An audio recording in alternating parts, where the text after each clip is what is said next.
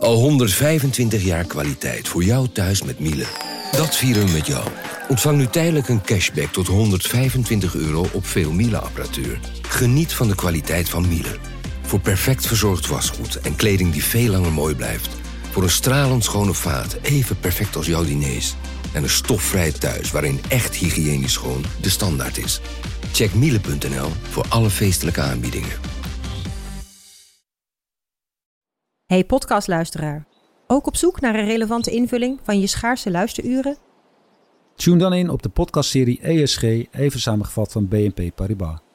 Wij, Marloes en Aldert, spreken daar duurzame voorlopers en wereldverbeteraars. Waarover dan?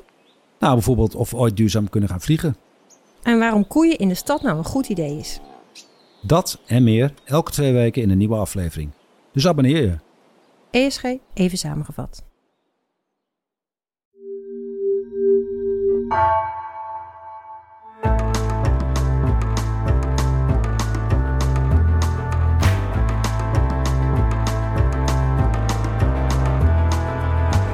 Welkom bij het uur. Het was een docent op de toneelopleiding die de studenten een opdracht gaf. Schrijf een monoloog over juist datgene waar je het meest voor schaamt, waar je met verder niemand over durft te praten en voer dat op voor de groep.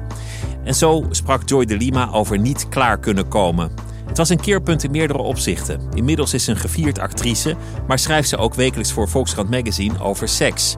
Over niet kunnen klaarkomen, over ongemak, schaamte. En inmiddels is er een boek, Goed Komen, waarin ze geen taboe schuwt en in een grappig en urgent boek schrijft over seks. Welkom bij het uur met Joy de Lima. Mijn naam is Pieter van der Wielen. Joy, welkom. Wat, wat leuk dat je, dat je langs wilde komen. Ja, dankjewel. Het is een spannend moment, want je, je boek is nu uit. Had je eigenlijk, zeg maar, tien jaar geleden ooit kunnen bedenken dat jij een boek zou schrijven over je eigen seksleven? Uh, nee. Tien jaar geleden? Nee, zeker niet. toen Ondenkbaar. Ik, nee, toen sprak ik nog niet eens over seks met mijn vrienden. Dus. Dat, dat, je, je sprak met niemand over seks? Of, of, was, was dat een groot geheim wat je, wat je meedroeg? Ja, ik was daar gewoon heel gesloten over. En ik. Um, nou, eigenlijk spraken we alleen maar over leuke dingen. Dus ik had tien seks jaar niet geleden. Leuk. Zeg je dat nou? Wat? Seks niet leuk? Seks niet leuk? Je zei we spraken alleen maar over leuke dingen. Ja, ja precies. De, de dingen die er mis kunnen gaan tijdens de seks, daar hadden we het nooit over. En ik had toen, acht of tien jaar geleden, was ik 18, dus had ik net voor de eerste keer seks eigenlijk. En ja, ik maakte het veel groter dan dat het was. In de zin van veel leuker als ik het vertelde. Terwijl, als ik terugkijk, had ik nou echt genot? Niet echt. Maar dat wist ik niet dat dat leuker kon. Dus, dus je vertelde het alsof, alsof je iets heel moois en, en fantastisch had meegemaakt? Nou ja, ik wilde gewoon heel graag meepraten. Want ik zat dan net toen op de MBO theaterschool. En uh, met mensen die ook wat ouder waren en al langer seks hadden. En ik weet gewoon nog dat ik heel graag onderdeel wilde zijn van dat gesprek. Want er was altijd, altijd gewoon één groepje dat al over seks sprak. En al die Virgo's, virgins, die daar op de achtergrond, wij nog niet. Uh, dus toen ik eenmaal bij was, ja, ging ik gewoon een beetje mezelf, mezelf overschreeuwen, denk ik. Niet dat ik elke dag zo, nou, ik heb weer geneukt en dat niet, maar wel. Ja, ik vertelde niet van, oh, ik heb ook wel eens pijn of oh, ik kom nooit klaar. En dat vertelde ik niet. Alle ongemakken, alle schaamtes, alles wat er ook bij komt kijken, dat, dat hield je voor jezelf. Was er bij jou thuis een, een cultuur waarin je makkelijk over seks kon praten? Um, nou, toen ik opgroeide heeft mijn moeder eigenlijk wel toen ik voor de eerste keer seks had, of eigenlijk misschien toen ik ongesteld werd op mijn dertiende, zei ze: um, Je kan zwanger worden nu, dus pas op. En dan kreeg ik een beetje zo dat hygiënepraatje en uh, het zwangerschapspraatje. En toen ik 18 was en toen voor het eerst seks had, zei mijn moeder wel: Als er iets is wat je wil vragen, misschien zei ze dat toen ik eigenlijk ongesteld werd. Als er iets is wat je wil vragen ooit, dan kan dat. Maar niet dat ze vanuit zichzelf dingen zou zeggen. En met mijn vader al helemaal niet. Um, en met mijn zus sprak ik daar eigenlijk ook nooit over. Ik heb een zus van zeven jaar ouder. Um, dus het was niet iets wat ik van huis uit meekreeg, praten over seks, nee. Dat, dat was, was een klein beetje taboe. Dus, dus de noodzakelijke dingen, die, die werden besproken, mm. maar, maar veel verder ging dat gesprek ook niet. Nee, ja, ik denk ook als je tegen een kind zegt van als er iets is, mag je dat vragen. Maar ja, er was ook zoveel dat ik niet wist. Dus ja, wat zou ik vragen? Ehm, weet je wel, je kan niet vragen naar wat je niet weet. Nee, en misschien is met je ouders daarover praten ook ongeveer het laatste wat je als tiener zou willen. De gedachte dat je ouders iets weten van seks is, Ja. is al vrij angstaanjagend. Precies. En vooral de overgang van er nooit over praten naar ineens. Nu mag je het, weet je wel. Er was geen opbouw van. eh, Ja, ik kan me voorstellen als ik dan denk hoe zou ik bij mijn eigen kinderen willen doen. Dan zou ik toch hopen dat ik van jongs af aan al hè, ze leer over grenzen. Maar dan ook bijvoorbeeld als je gaat spelen met iemand anders. Dus als iemand nee zegt, dan stop met, met weet je wel. Dat je een beetje het opbouwt naar consent, naar dit is je lijf. En als iemand anders dat aanraakt en je wilt het niet, dan weet je wel zo dat. Totdat het uiteindelijk seks wordt. Eh, het gesprek over seks. Maar van, van niks naar honderd ineens als echt zo, wow, nee, maar alsjeblieft. Hou op. ja. Het gaat eerst over lichamelijkheid, over, over grenzen, over vrijwilligheid. Over... Je, je beschrijft één moment dat je al op de toneelschool zit. En eh, dat de docent zegt: Oké, ik, ik ga jullie vragen om een monoloog te maken. Eh, kom voor de klas en dan moet je iets voorbereid hebben. En dan vertellen over datgene waar je het meest voor schaamt. Nee, dat was dus niet op de toneelschool. Dat was op mijn vooropleiding. Ja. Dat was dan onze afstudeervoorstelling. Ehm, Hoe oud was je toen? toen was ik 21. En ehm 21? Bijna 21. En dat was dus, ja, eh, onze voorstelling heet The Only Thing We Have to Fear. En de eerste opdracht was om in een stream of consciousness over je diepste angsten te, schrijven. En vervolgens zouden die dan voorlezen aan de klas en onze regisseur. En daarover werd je dan een uur, volgens mij, ehm, geïnterviewd, een diepte-interview door de klas.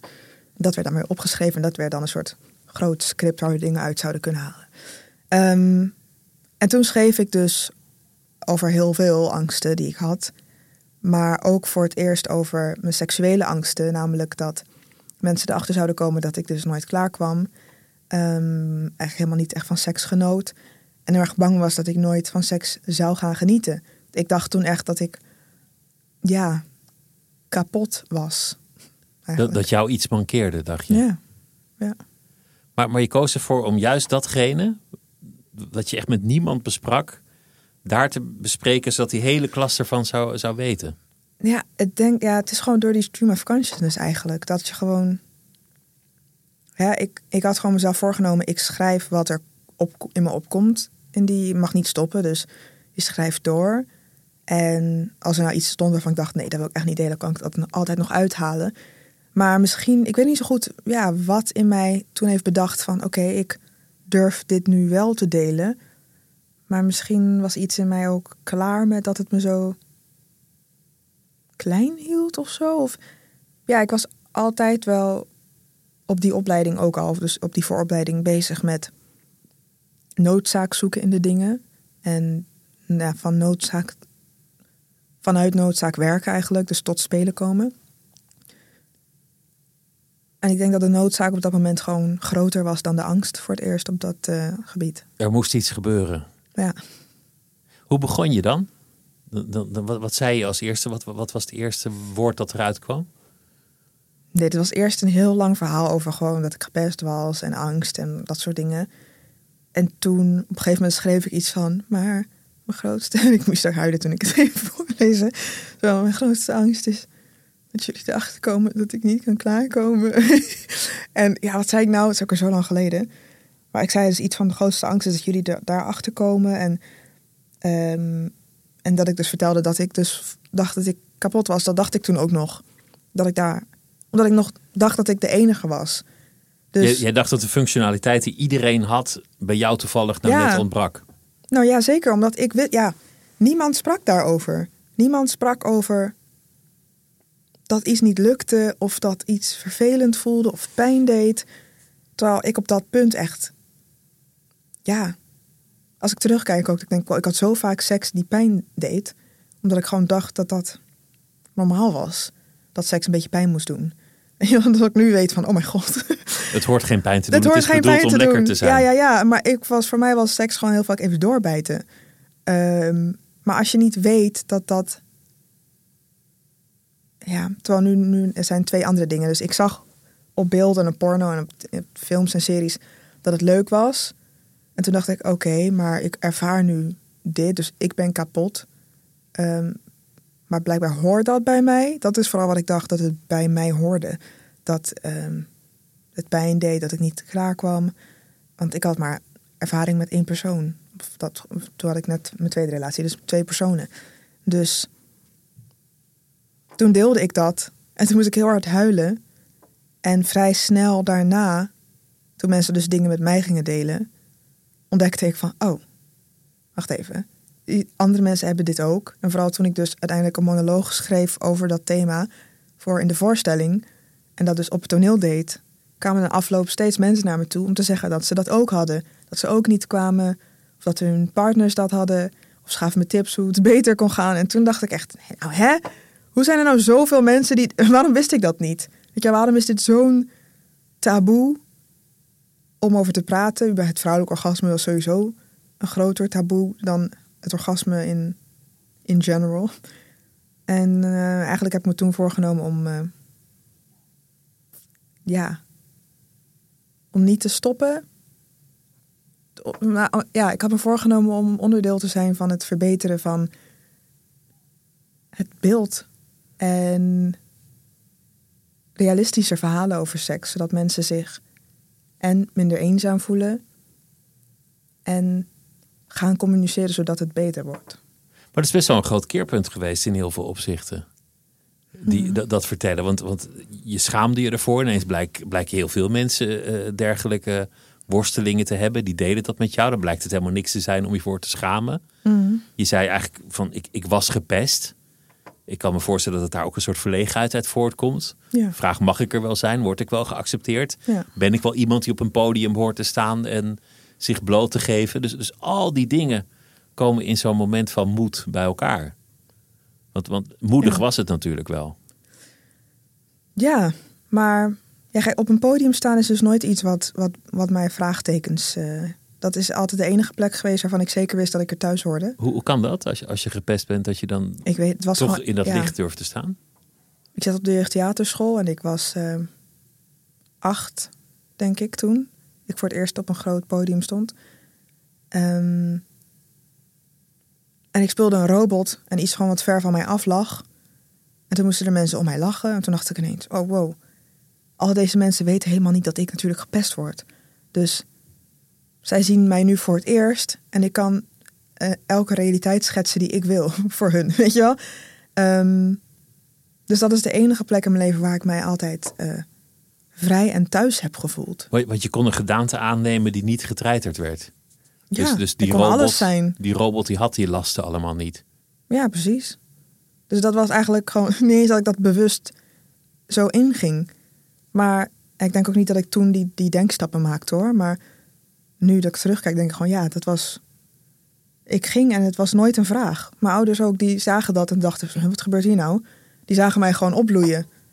En als ik van het toneel afliep, was ik gewoon weer helemaal verlegen en klein. Dus, dus dat was een soort plek van vrijheid waar, waar een last van je afviel? Ja. Nog steeds? Ja. Ja, ik ben dus ook nooit extreem nerveus. Wel zenuwachtig. Niet dat ik soms. Voor mij is dat ook een goede indicatie van als ik niet zenuwachtig ben, dat is voor mij ook een slecht teken. Dat ik denk, nee, ik moet wel uh, die gezonde zenuwen hebben voordat je opgaat op première of whatever. Maar... Het is niet alsof je een pak melk gaat kopen of zoiets. Nee. Je moet wel, wel iets meer spanning ja. op zitten. maar ik heb nooit zo zenuwslopend dat je dagenlang... Als, mits ik niet weet wat ik moet doen. Ik heb ook een keer gehad dat de regisseur me gewoon echt zo niks gaf. En dat we in zo'n montagevoorstelling waren dat nog niet af was. Ja, dan, ik moet wel weten wat ik ga doen. Maar als ik dat weet, dan is het gewoon mijn. Ja, ik voel me daar dan echt thuis. Ik voel niet, geen extreme angst. Als je mij bijvoorbeeld op het toneel zet um, als mezelf, dus bijvoorbeeld na een filmpremière en dan word je naar voren gehaald om dan iets te zeggen over, weet je wel, dat vind ik eng. Want dan, ben je, dan weet ik mezelf geen houding te geven. Dan heb je geen personage om je achter te Ja, precies. Dan sta ik zo. Nee. Maar op het toneel gewoon iets spelen, nee, dat is echt altijd, ja, is dat pesten op een, op een zeker ogenblik gestopt? Is, is er een moment aan te wijzen dat het er niet meer was? Mm. Ja, toen ik mezelf uit groepsverband haalde. Dus na alle scholen. Ik denk dat pesten. Um, Nou, ik kan me gewoon denk ik ook snel buitengesloten voelen. Dus pesten heeft, als je ouder wordt, gewoon- neemt het andere vormen aan. Dus volwassenen pesten ook. Op de werkvloer wordt ook gepest. Maar niet, niet dat jengelende pesten, maar dan is het gewoon... Weet je wel, oh, we lachen allemaal om de schoenen die diegene draagt. Of weet je wel, zo gemeen. Dan ga je gewoon doordachter pesten of buitensluiten of mensen niet Huichelachtiger, meevragen. minder openlijk. Precies. En dat heeft zich naar mijn idee altijd wel voortgezet. Dus eigenlijk na school, toen ik ja, uit een groep ging. Maar ik zou nu zeggen dat, dat je voor veel mensen een voorbeeld bent. Dat, dat je, dat je een, een, een idool bent. Dank je. Ja, ik denk Nee, dat dat gewoon van- zo is, toch? En, ja. Maar je bedoelt ten opzichte Succesvol van het acteur. eh, i- iemand die, die eh, schrijft over thema's die heel veel mensen aanspreken. Hmm. Die, die daarin moedig durft te zijn. Ik zou zeggen dat je, dat je nu niet een rol van underdog hebt in de samenleving. Nee, maar ehm, ik denk in mijn vak dat hoe meer je dat bereikt, hoe meer er misschien hoe het beste zeg maar kan verergeren. Ik denk toch dat pesten ook een soort vorm van overleven is. Dus als je ergens een dreiging in ziet of zo, dat je dan toch misschien ook denkt, oh, dat moeten we dan, weet je wel, onderdrukken, Kapot maken. kapot maken, ja. Ehm, maar ik, ja, ik denk dat je nog steeds een underdog kunt zijn en daarnaast hele grote dromen en ambities en talenten kunt hebben. Dus dat gevoel is bij jou nog wel aanwezig van dat, dat je ergens een underdog bent. Dat je, dat je in de vechtmodus staat. Ja, ik denk ook niet dat ik ooit. Ik ben pas op mijn 21ste in therapie geweest. En ik heb dus mezelf sinds mijn vierde tot mijn 21ste ehm, dezelfde dingen aangeleerd. Hoe ik daarmee om moet gaan. Dus gewoon, ik deelde dat nooit. Ik, ik vroeg nooit om hulp. Ik probeerde het allemaal zelf op te lossen. Sterk, sterk blijven. Ja, terwijl het was helemaal niet nodig geweest. Ik had het gewoon thuis kunnen vertellen en dan hadden mijn ouders en mijn zus me geholpen. Maar dat heb ik om een van de redenen niet gedaan. Ehm, mm, wat was ik nou aan? Nou, dat- ik, vind, het- ik vind het wel interessant, om- omdat dat ook, ook met, die, met die seks samenhangt, volgens mij.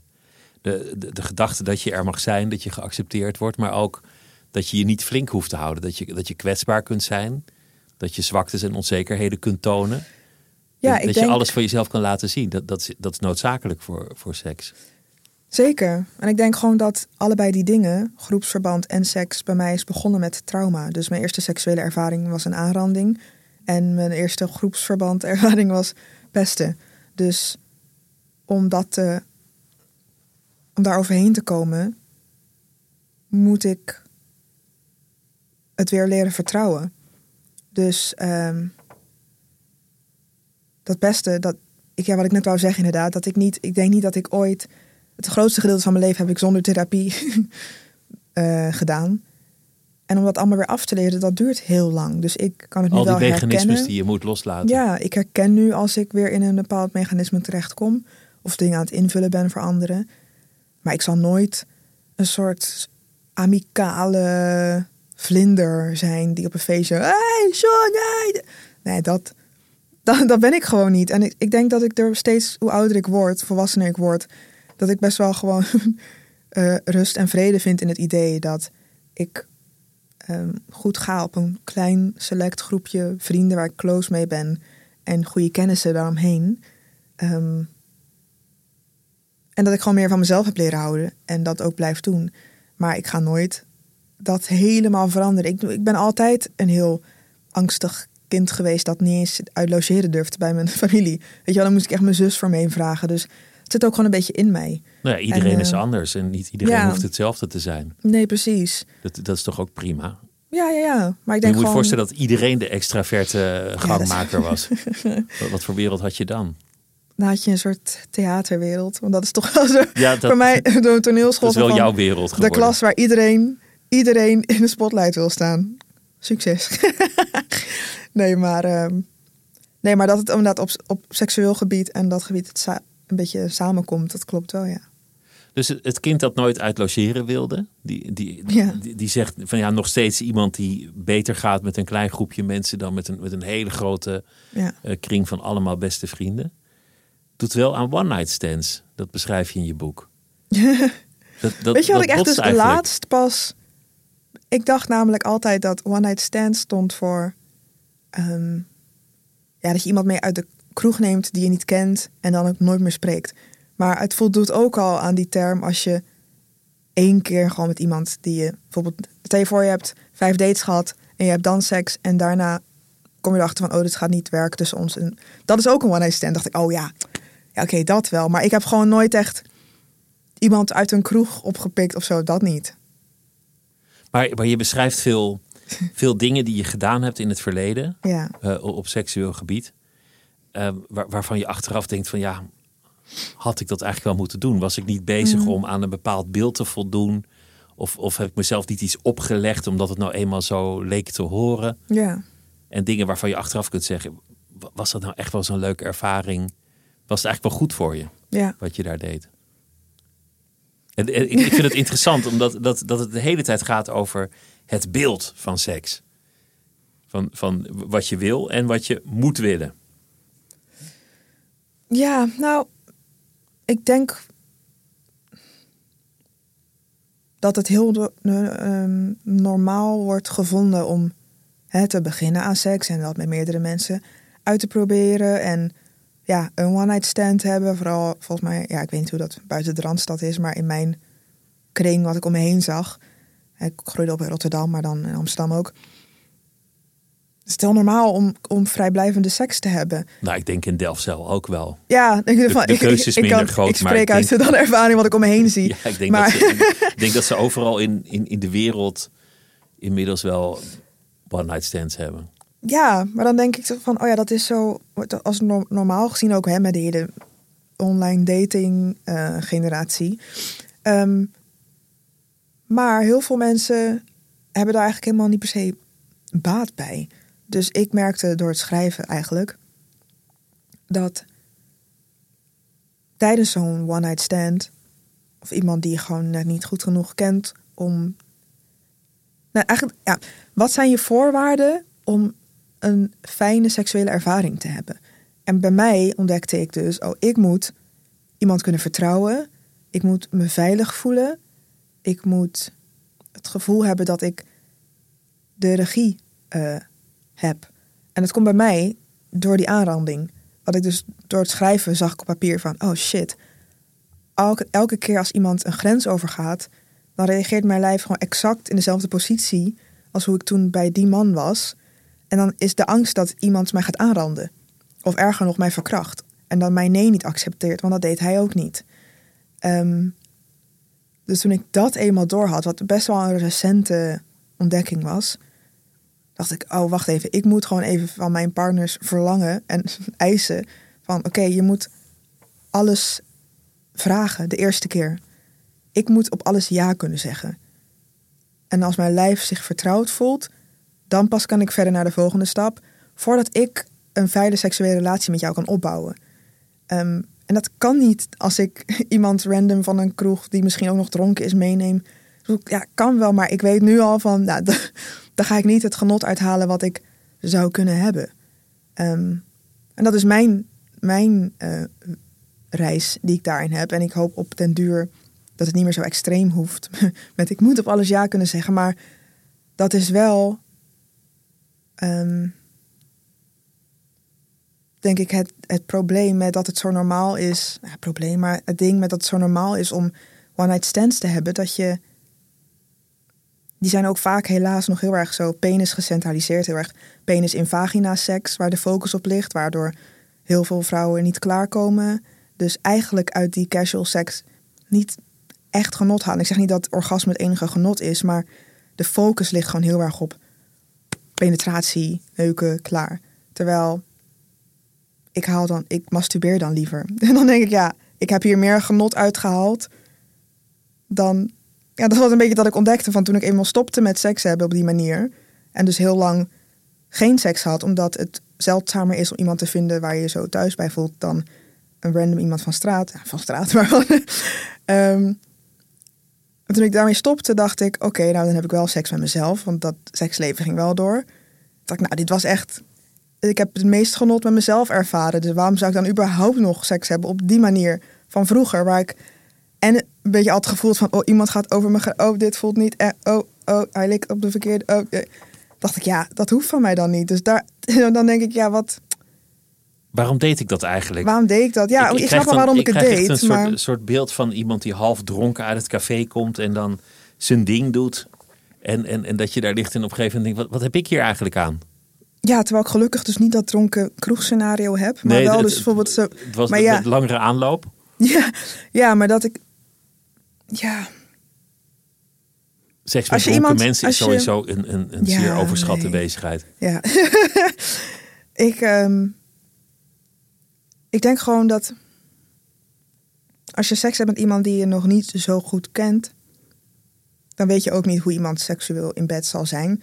Plus, wat bij mij ontbrak, was die communicatie. Ik durfde gewoon niet te communiceren. En dat is de basis, de kern van een gezond seksleven, is die communicatie. En dacht ik ook, ja, als je niet eens durf te vragen van kan je dit doen of dat of oh dit Hier ben ik nog niet klaar voor of dit doet niet zoveel Precies. voor me of hou hier eens mee op of Ja, kan je dan wel wat denk je zelf? verantwoordelijk seksen? Als je dat niet eens durft te vragen, als je niet eens durft te vragen, hey, wanneer ben je voor het laatst getest? Ik had ooit een poll gedaan op mijn Instagram met of mensen ehm, orale seks hadden, ehm, onveilige orale seks. Nou, de meerderheid zei ja, we hebben nooit seks met condooms of bedflapjes. Maar weet je dan wel van je partners of ze getest zijn recentelijk? Nee. Ehm, waarom vraag je dat niet? Ja, ongemakkelijk. Durf ik niet zo goed of bang dat hij of diegene me dan een soort van zeikert vindt. Dat ja, als we daar bang voor zijn, maar wel met zo'n persoon seks hebben. Maar dat is zeg maar, ik deed het ook. Ik durfde het ook nooit te vragen, omdat ik dacht, ja, wanneer ga ik dat dan vragen? Is dit te vroeg? Is dit te laat om het te vragen? Terwijl, als de angst is, want bij mij was het ook angst. Als de angst is dat iemand dan zegt, ja, hou je bek of dan wil ik niet meer.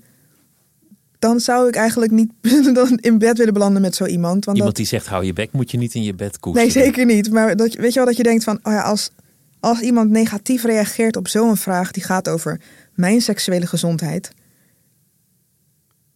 dat, dat is ja, zelfrespect.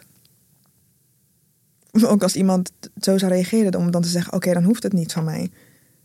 Zo, zoals je het nu zegt klinkt het heel vanzelfsprekend. Maar het, het, het wonder is dat dat het eigenlijk niet is. Ja, Het, het is niet zo vanzelfsprekend. En dat zou jij veel meer merken eh, dan enig ander, omdat je die, die stukken schrijft. ja, En, en dat je daardoor waarschijnlijk ook een soort publiek aanspreekpunt bent geworden als Ja. het gaat over seksualiteit. ja. want Mensen die sturen gewoon heel veel mails en reacties die precies hetzelfde meemaken. En of die hetzelfde hebben gedaan. Ik bedoel ook mannen die ondertussen eh, ouder zijn en terugkijken op hun jongere zelf. En ook denken van, oh shit, ik heb ook vroeger heel wat grenzen overschreden. Omdat ik niet luisterde naar nee. Of toch dacht, misschien komt er nog een ja uit als ik een beetje zeur. Of een beetje teleurgesteld als, om, als ze om een condoom vraagt. Gewoon dat soort dingen. ehm, is helaas heel normaal geworden. Eh, of ik weet niet of het ooit anders was. Maar ja, dat is best wel schokkend als ik het zo in zijn massale eenheid op me afkrijg van oh fuck, iedereen, niet iedereen, maar heel veel mensen herkennen dit.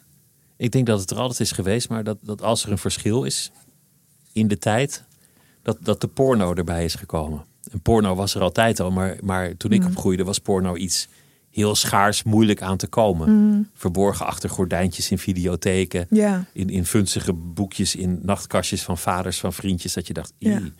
Het, het, was een ontzettend moeilijk iets om, om Ja. aan te komen en daardoor heel schaars en speelde eigenlijk dus niet zo'n grote rol. Mm. Maar jij maakt deel uit van de generatie die het in overvloeden ja. vanaf veel te jonge leeftijd kon bekijken en dacht dat dat kennelijk was ja hoe het was. precies. en hoe het niet- hoorde. Ja, dat we ook niet zagen van, oh het is entertainment en geen realiteit. Nee, en, en daar ook zich een beetje naar zijn gaan gedragen. Ja, Want je weet niet hoe je een houding moet geven, dus dan ga je maar imiteren wat je daar hebt gezien. ja. Ja, dat is echt... Ik denk dat ik dit jaar een beetje ben begonnen met...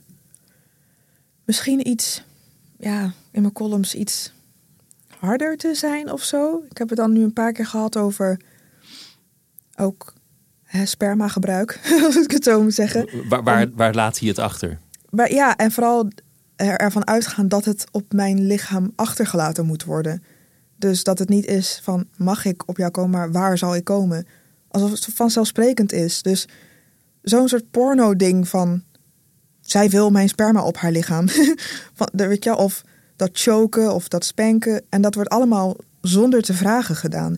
Dus ook al vindt iemand anders dat leuk, uh, is niet dat ik met die dingen per se een probleem heb als het in overleg is. Of als ik, weet je wel, maar om er zomaar van uit te gaan. Dat je dus nu met iemand naar bed gaat die je niet kent. En die te kelen. Dat komt gewoon, dat snap ik zelf gewoon echt niet. Omdat ik zou dat andersom nooit doen. Dat je er maar vanuit gaat. Want, want alles wat zonder, ja, zonder welwillende volwassenen bij hun gezonde verstand met elkaar doen in, in, in goed overleg is natuurlijk prima. Zeker doe je ding. Ik bedoel, ik ben helemaal niet van het kingshamen. Totaal doet, niet. Doet in je eigen huis liefst, met de gordijnen dicht. Maar, maar ik, ik heb altijd gewoon dat ik denk, je, je vraagt, zeg maar, stel je voor dat iemand, weet ik veel, ontzettend getriggerd wordt op die manier. Omdat die ooit is aangevallen op straat en is gechoked. Dan ga je, dat, ja, dus ik, als iemand dat doet, wat bij mijn lijf gebeurt, is gelijk op je hoede. Want hij gaat je grens over. En je weet niet wat er nog meer, welke grenzen er nog meer worden overgaan. Dus pas op. Dus ik kan dan helemaal niet ontspannen. Dus aan genot kan ik niet eens beginnen. Dus, um, maar dat is echt zo'n porno-ding. Gewoon dat soort dingen klakkeloos overnemen. En ja, gewoon de, de, de, hoe er vanuit wordt gegaan dat we dat willen. Dat vooral eigenlijk. Maar door die pornificatie krijg je ook dat iemand roept... Oh, ga door, al meer, oh, wat is dit lekker. Conform het beeld van de pornofilm. En intussen van binnen schreeuwt ik vind er niks aan, is het al voorbij, ik voel me onzeker. Ik, ik, ik, heb hier eigenlijk helemaal geen zin in. Ik ben ook altijd heel benieuwd wat wij zouden schreeuwen, schreeuwen, wat we zouden zeggen tijdens de seks als we nooit porno hadden gezien. Zeg maar, ik bedoel, als ik iets heel lekkers eet, zou ik misschien ook wel zeggen, oh fuck of zo. Maar toch vraag ik het me af, in hoeverre, in, zelfs hoe we praten tijdens de seks, in, weet je wel, als we dat allemaal niet hadden gezien, wat, hoe zouden we dan met elkaar praten? Of wat zou onze manier van genot uiten vocaal dan zijn? Ik heb het idee dat het nu zo vaak zo. Een imitatie is. Ja, en, dan als, en dat merk je toch gelijk of zo. Als iemand iets zegt, dan ben, dan ben ik ook altijd een beetje zo grossed out van eeuw. Zo, zo porno, zo plat. Terwijl, niet dat ik vind, oh, alles moet romantisch en lief zijn. Helemaal niet. Maar ja, sowieso vind ik de Nederlandse taal op seksueel gebied altijd gewoon teleurstellend. Tekortschieten daarin. Ja, tekortschiet. Gewoon, ik weet niet.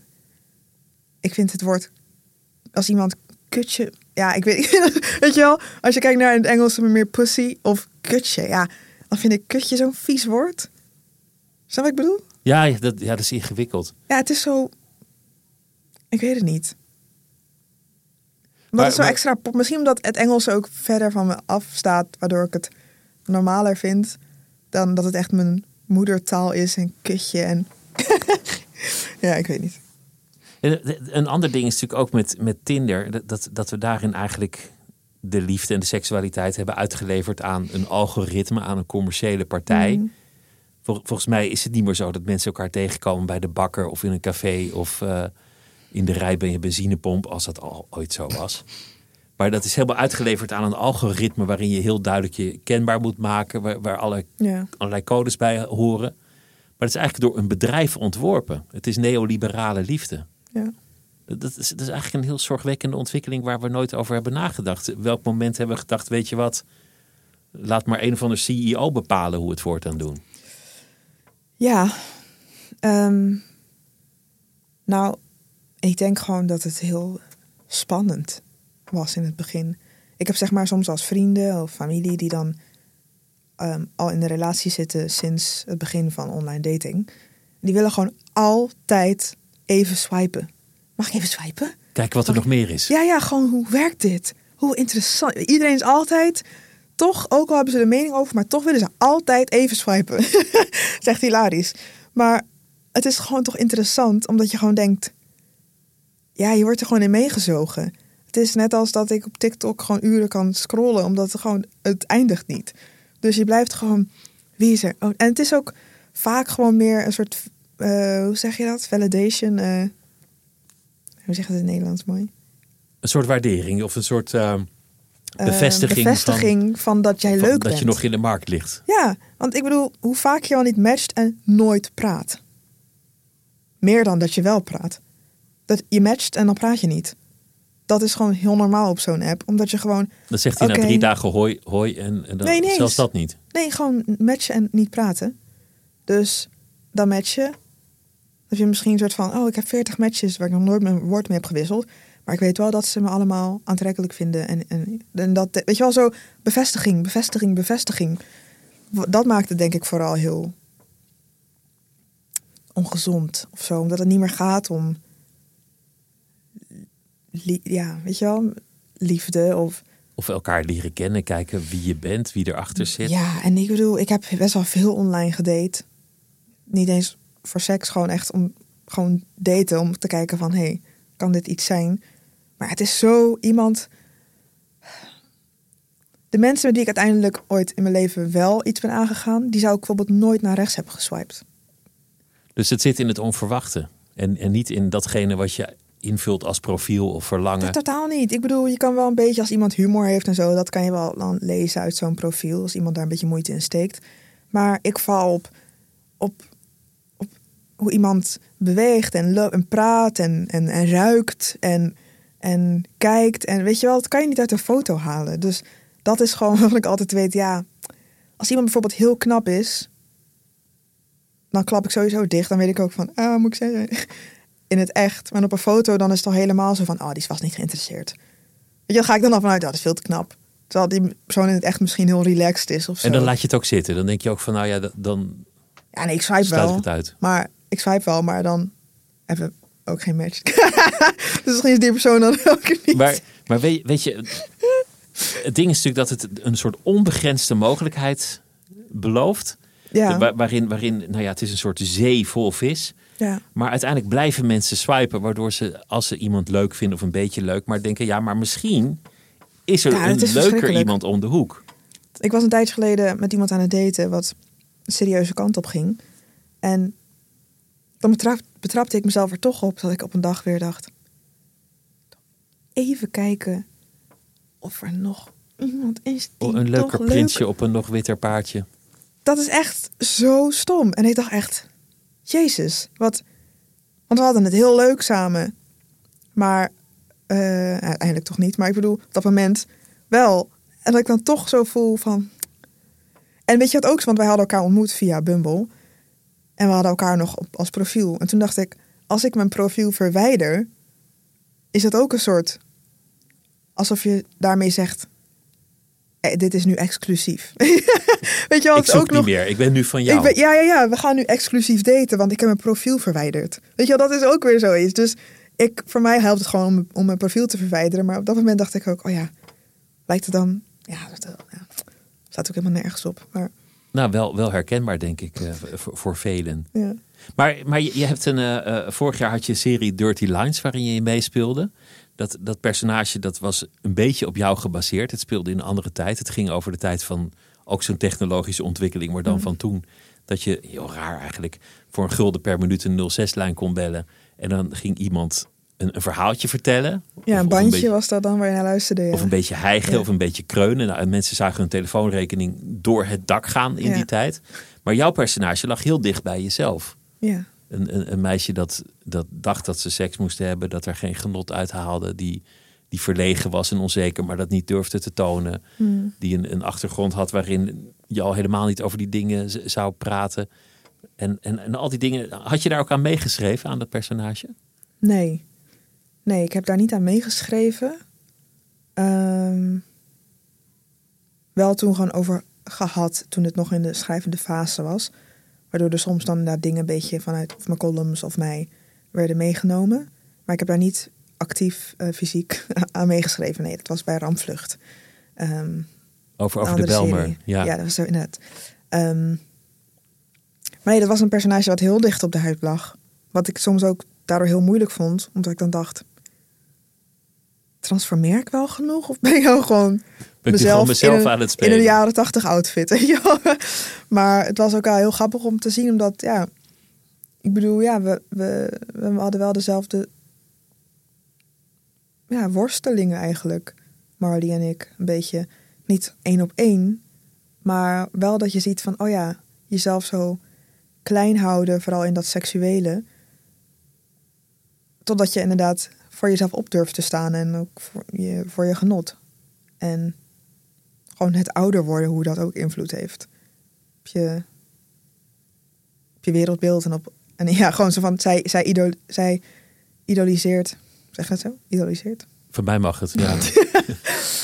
een, eh, een, een oudere man, haar docent. Tot ze zelf op een gegeven moment denkt. Ja. Denkt ze dat ze wordt ouder en dan denkt ze gewoon ja.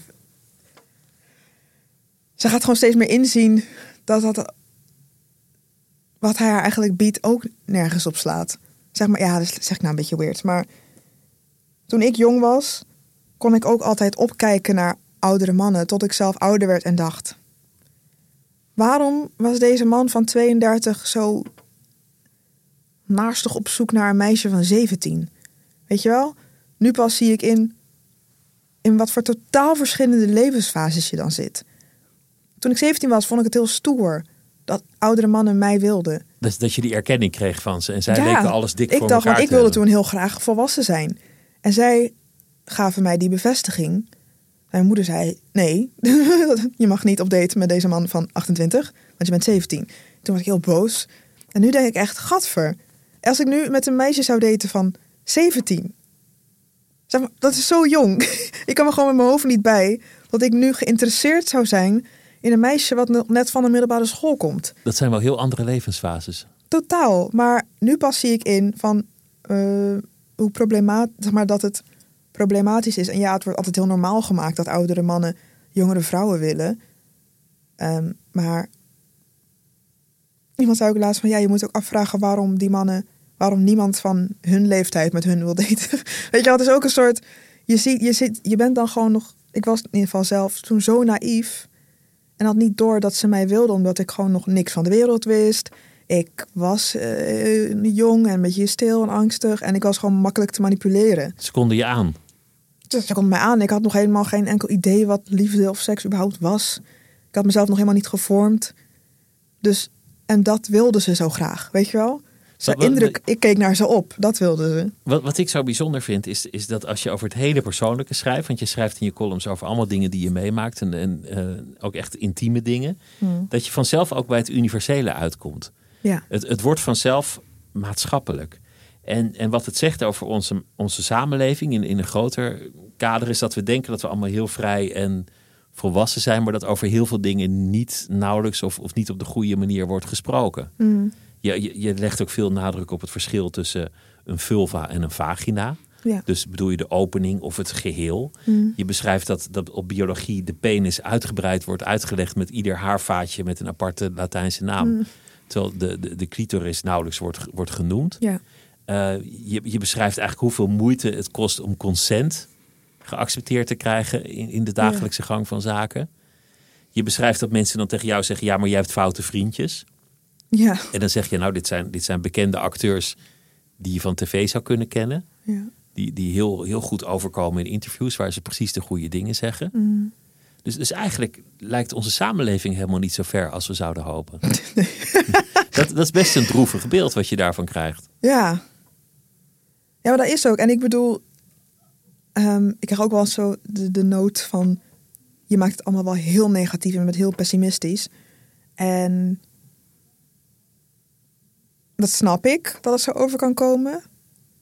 Ehm, maar mijn doel is om dit op te lossen, zodat we allemaal een leuk seksleven hebben.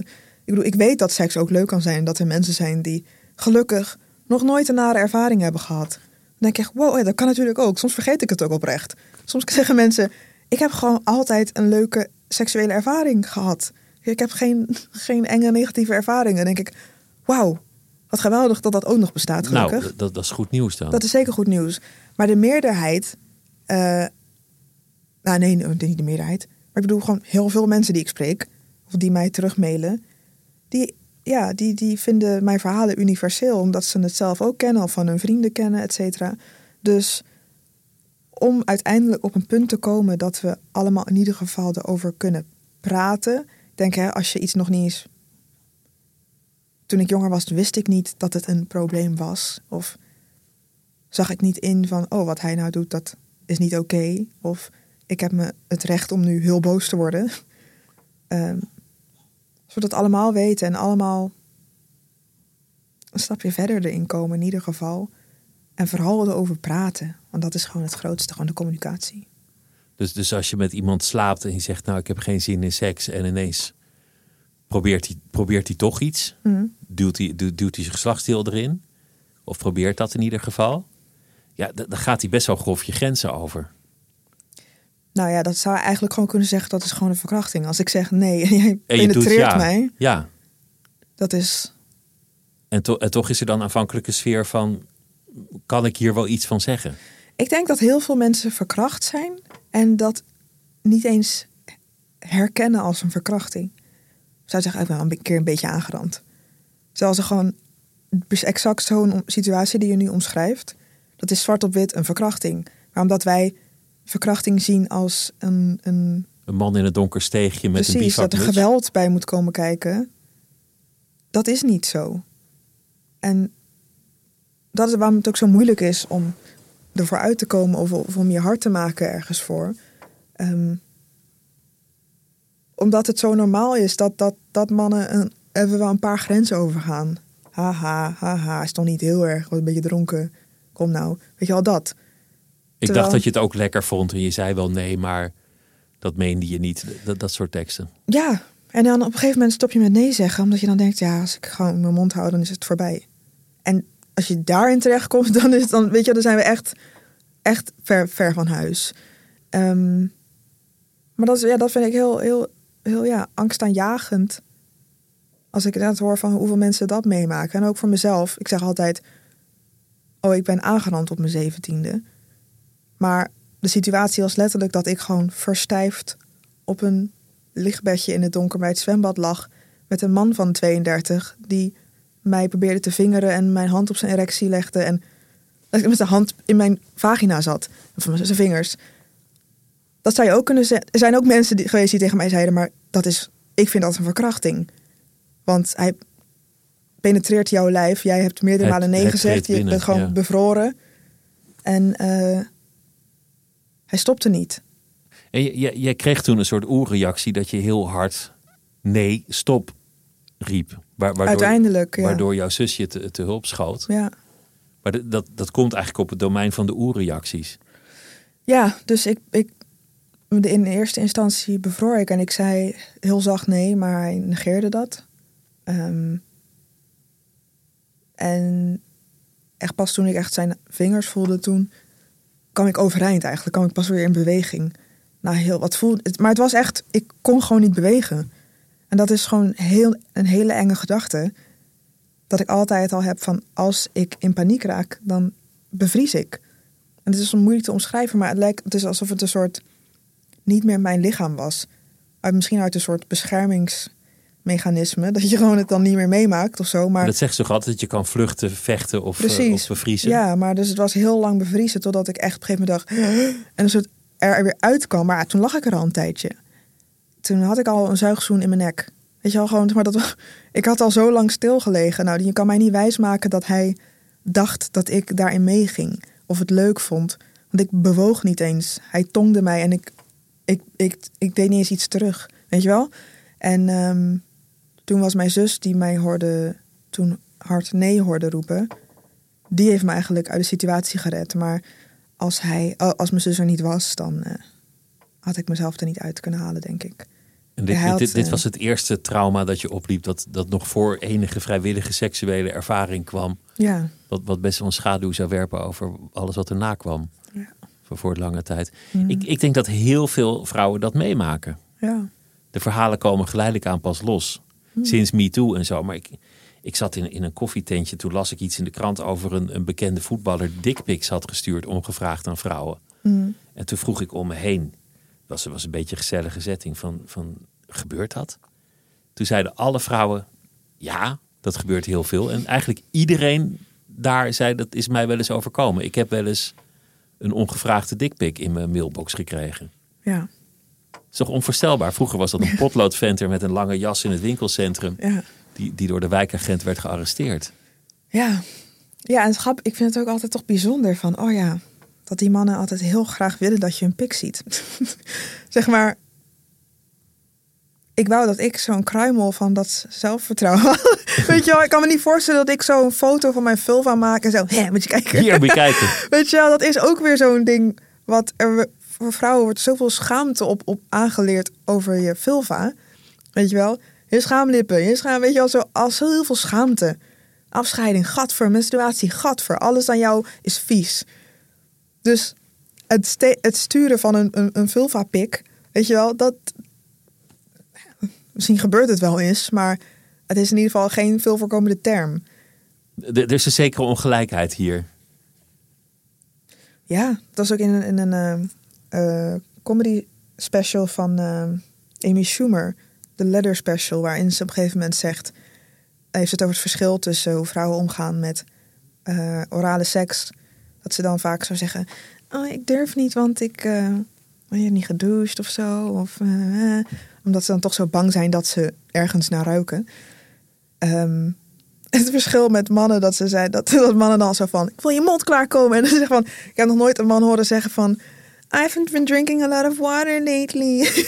Weet je wel zo die, en ja toen moest ik gewoon zo lachen omdat ik dacht het gemak inderdaad waarmee sommige mannen een piemel in je gezicht duwen of in je mond duwen en weet je wel zo hier mijn sperma. En hoeveel vrouwen ik ken of heb gesproken die niet gebeft willen worden omdat ze zich schamen voor überhaupt dat ze ergens naar ruiken. Terwijl het is letterlijk een orgaan, weet je wel? Het ruikt niet naar bloemen. Maar waarom is er in elke drogisterij allerlei doekjes en zeepjes om ons naar Ocean Breeze... Ik ben geen Ocean Breeze. Je had het letterlijk een orgaan. Eh, dus het is nog... Dan kan je denken van, oh, waarom maken we ons zo druk? Maar omdat er nog steeds reclame wordt gemaakt over met dingen waardoor we onszelf naar Ocean Breeze kunnen laten ruiken. Heb, heb je het idee dat jij iets doorbreekt door, door er wel over te schrijven en er wel over te praten? Mm. En jij niet alleen, want je doet de Amy Schumer. Er zijn, er zijn wel meer mensen die, Ja. die, die dat inmiddels doen. ja, ik denk het wel. Ik denk misschien vooral ehm, met, het, met de plek waarop ik het doe, in de Volkskrant. Een plek die veel gelezen wordt door heel veel mensen. Ja, niet een, een, ja, een glossy of een whatever. Niet dat dat, dat, dat niet oké is, maar ik bedoel van dat is toch dan meer vrouwen als doelgroep. Ik denk de winst voor mij is echt dat ik dat een brede doelgroep heb. Dus dat het niet alleen maar bij mensen uit mijn bubbel belandt. Of nee, het is wel echt alle leeftijden, alle genders. Dat vind ik er heel fijn aan. En denk je wel eens voor je begint van, oh, dit gaat mijn moeder lezen of, eh, of mijn familie? Nee, ehm, mijn vader die leest het sowieso niet, godzijdank. Dat geeft me ook echt vrijheid. Want als, ik, als hij dat wel zou doen, dan zou ik me echt inhouden. Ehm, dus nee, ik heb dus... ehm, Hij leest het niet of hij zegt dat hij het niet leest? hij leest het niet. Nee. Hij heeft de eerste gelezen en daar moest hij erg lang van bijkomen.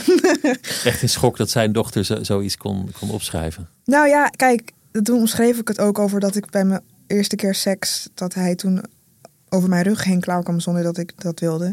Dus het beeld van jouw Dochter jongste dochter die soort van ondergejist de wordt, ja, ja. dat is, lijkt me ook pittig. Want het waren gewoon ook hele nare verhalen. Dus ik snap ook dat je dan denkt, jezus, wat heb je allemaal meegemaakt? wat doe je allemaal buiten de deur? Als dat mijn dochter was, had ik ook gedacht, oh mijn god, arme meid. Weet je wel, dus dat. Maar nee, ik... ehm, het is ook fijn dat ik het schrijf en mijn publiek niet hoef aan te kijken. Ik had een tijdje geleden dat ik op een festival, Brainwash Festival, stukjes ging voorlezen. En toen voelde ik me gewoon aanzienlijk ongemakkelijker. Omdat ik dacht, ze zitten hier. En ik, dit gaat over mij.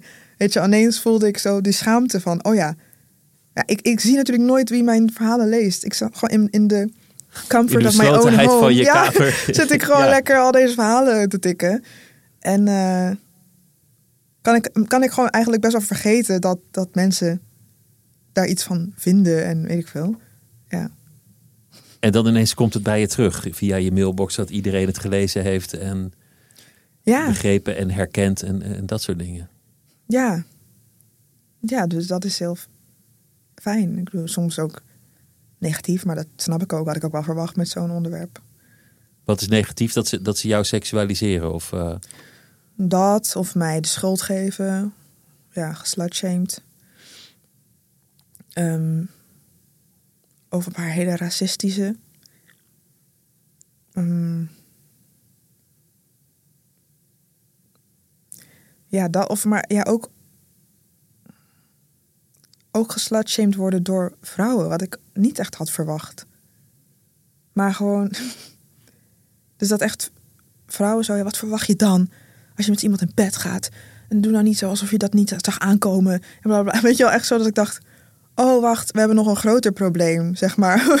Vanuit De vrouwen je eigen, die elkaar ook nog te onderhouden. Toen dacht ik echt, damn, oh ja, shit, daar had ik helemaal niet bij stilgestaan, eerlijk gezegd. Nee, maar, maar dat is echt al sinds de 18e eeuw precies hetzelfde. Dat een man die met veel vrouwen naar bed gaat, is een held. Ja, En ach ja, die volgt zijn instincten. En een vrouw die moet haar, haar maagdelijkheid en haar deugdelijkheid Ja. beschermen met haar leven. ja.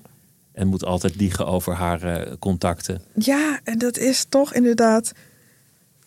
Het, ik was ja, twee jaar geleden of zo in de sportschool. En er waren echt drie jongens van ja, middelbare schoolleeftijd. Dat zullen ze zijn, 14 of zo, 15. En die waren echt een meisje zo erg aan het slutshamen. En toen dacht ik echt, nog steeds. Ik weet ik, was, ik dacht zo van. Ik had echt hoop voor de nieuwe generatie, weet je wel. Dat ja, ze altijd iets meer positief waren op dat gebied. En toen dacht ik echt, oh shit. En het stomme is dat ze gewoon... Zij waren haar aan het slutshamen.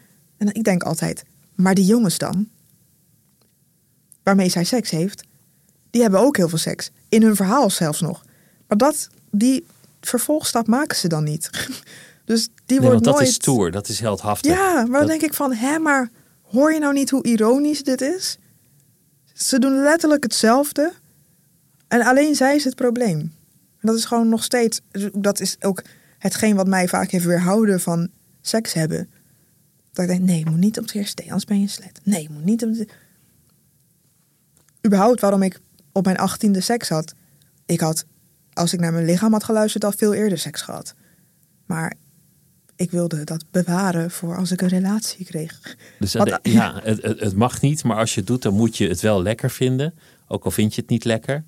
Ja, je moet Eh, wel gewillig zijn, ja. Gewillig, maar dan eigenlijk voor één man. Maar dan voor die ene man moet je wel Ja, eh, als een totale porno-ster tekeer gaan. ja. Ook al doet hij niet echt zijn best. ja. We, we hebben nog een lange weg te gaan, vrees ik. Ja, en daarom. eh, dat de, ik denk dat de, de grote oplossing gewoon betere seksuele voorlichting is. Die niet alleen maar gaat over eh SOA's en zwangerschappen. Maar ook over genot en grenzen en respect. En ook over het lichaam en hoe dat werkt en welke organen er nog meer op welke plekken Zeker. doorlopen. En, eh, Sowieso de kennis over het lijf. Dat, dat in de eerste instantie, ja. Het was een, een groot genoeg om je hier te ontvangen. Dank je wel dat je langs wilde komen. En ik wens je heel veel eh, succes en eh, plezier met, met het boek. En voorstellingen en films en alles wat eraan komt. Eh, Dank je wel, Joy de Lima. Dankjewel. En dit was het eh, uur voor deze week. En het eh, uur wordt gemaakt door eh, Mira C. Handelaar. En mijzelf, chef van de audioredactie, is Anne Moraal. En wij zijn er volgende week weer.